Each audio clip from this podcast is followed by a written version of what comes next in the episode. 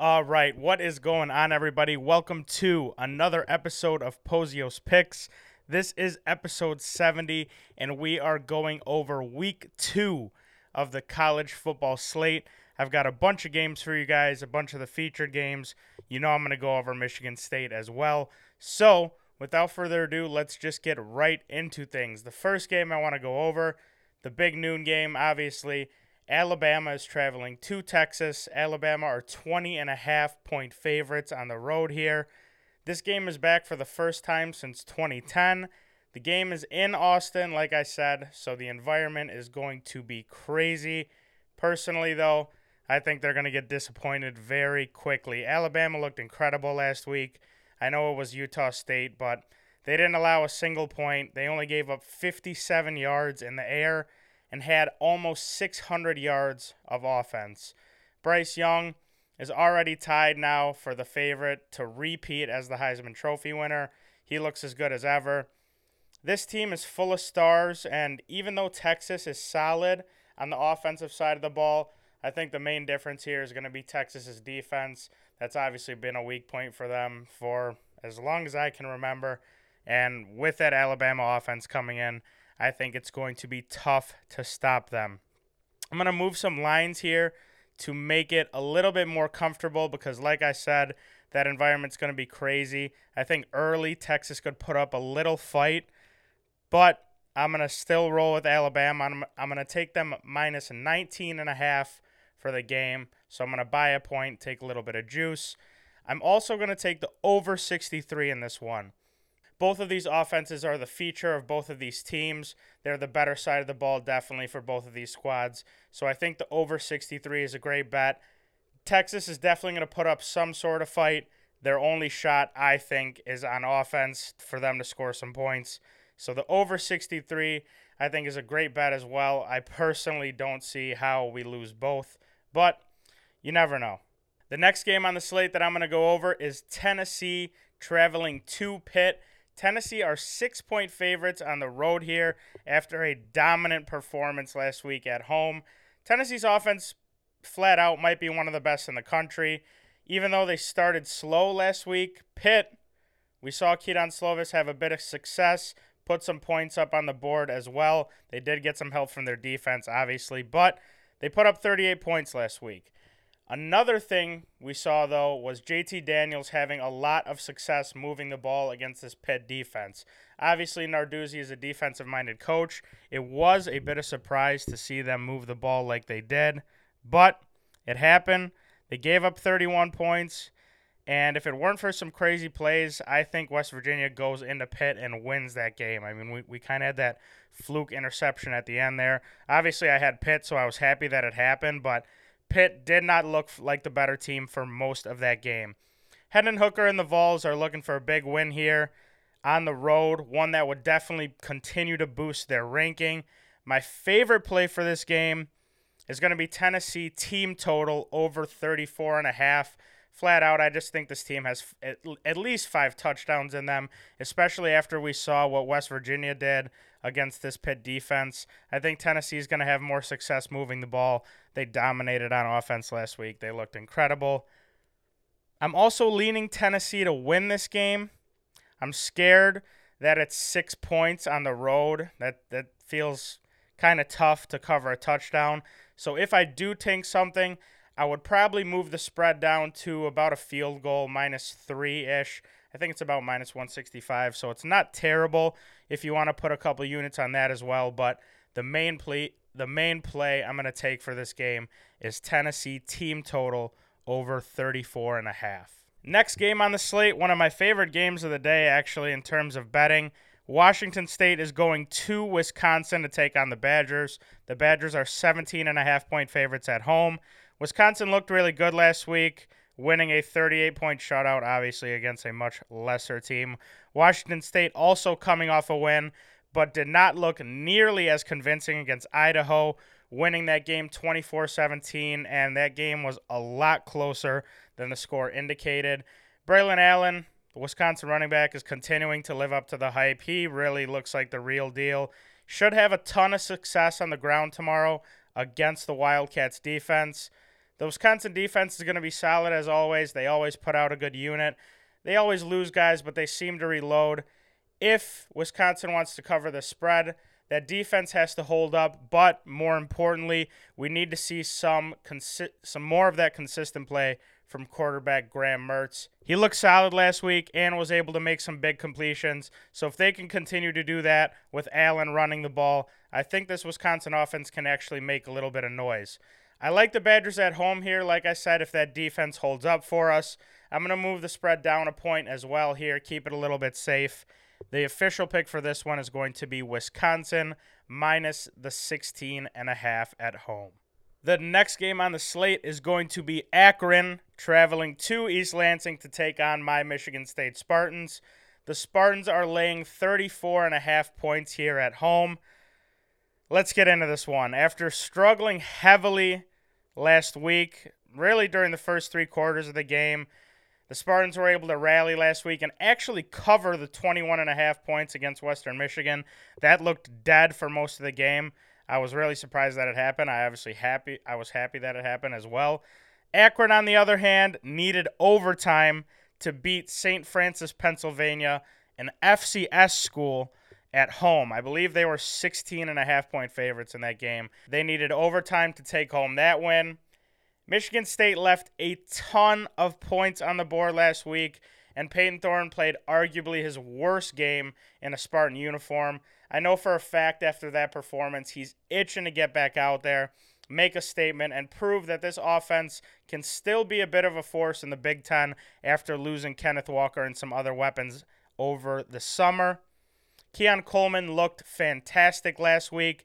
If Keon can continue to play how he's been playing, continue to be that great deep threat, and take some pressure off of Jayden Reed, I think this offense can actually be something exciting to watch. Transfer running back Jalen Berger also looked fantastic last week. The offensive line looked pretty good. They held up okay, especially in the run game.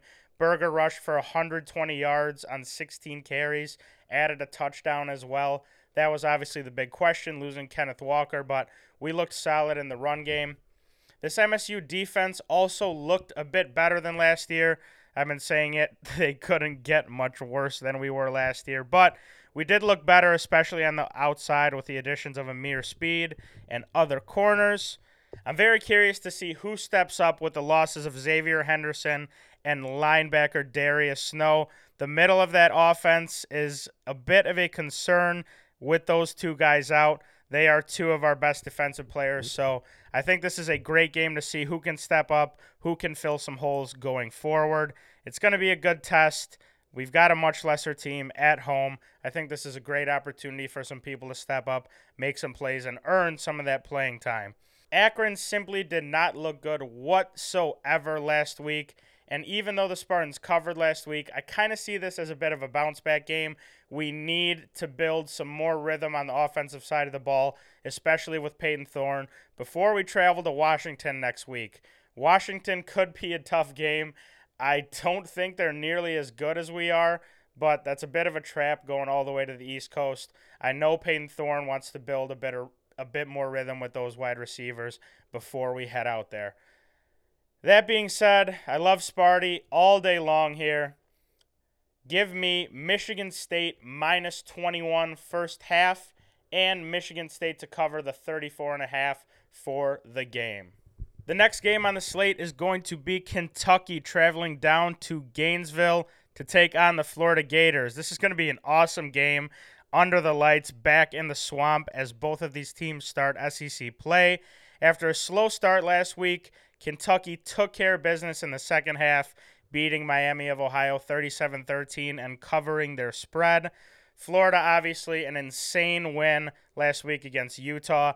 That game looked like it was going to at least overtime, if not Utah winning that game at the end. Utah put together a great drive, had a lot of rhythm, and obviously they came up with a big play in the end.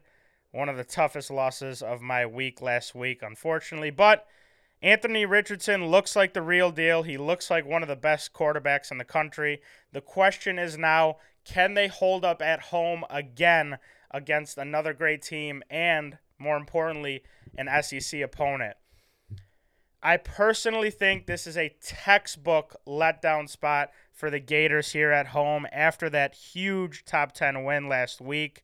Kentucky knows this. I think they're going to be ready to go. They're going to be hungry going into the swamp. If Kentucky can limit the huge plays from Anthony Richardson, limit those electrifying plays, kind of control the pace, win the game in the trenches, play some good, solid, old school SEC football, I honestly think they can go down there and win this game.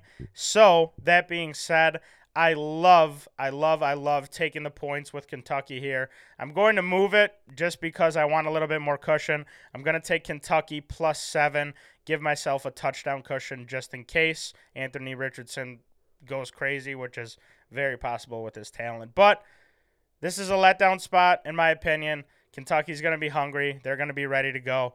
Give me the Wildcats to cover seven points in the swamp. Next game on the slate is going to be Kent State traveling to Oklahoma to take on the Sooners. The Sooners are 33 and a half point favorites at home. This Kent State team is coming off of giving up 525 yards of offense to Washington on the road. Oklahoma obviously has one of the most dynamic offenses in the country, put up 45 points last week and over 500 yards of offense against, in my opinion, a much better UTEP team. Kent State is just simply going to have no answer for the offense all day long. I expect Dillon Gabriel to continue to try and build some rhythm with those wide receivers, the offense to get into a bit more of a rhythm. They did slow down after an electric first quarter last week, and I think it's important in a game like this for them to continue to get those reps in together.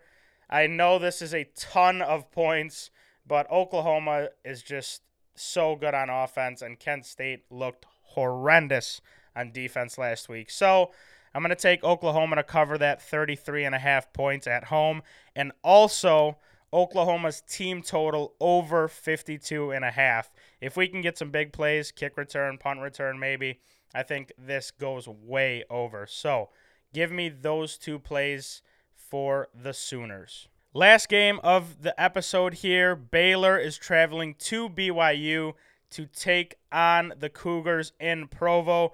BYU are two and a half point favorites at home here.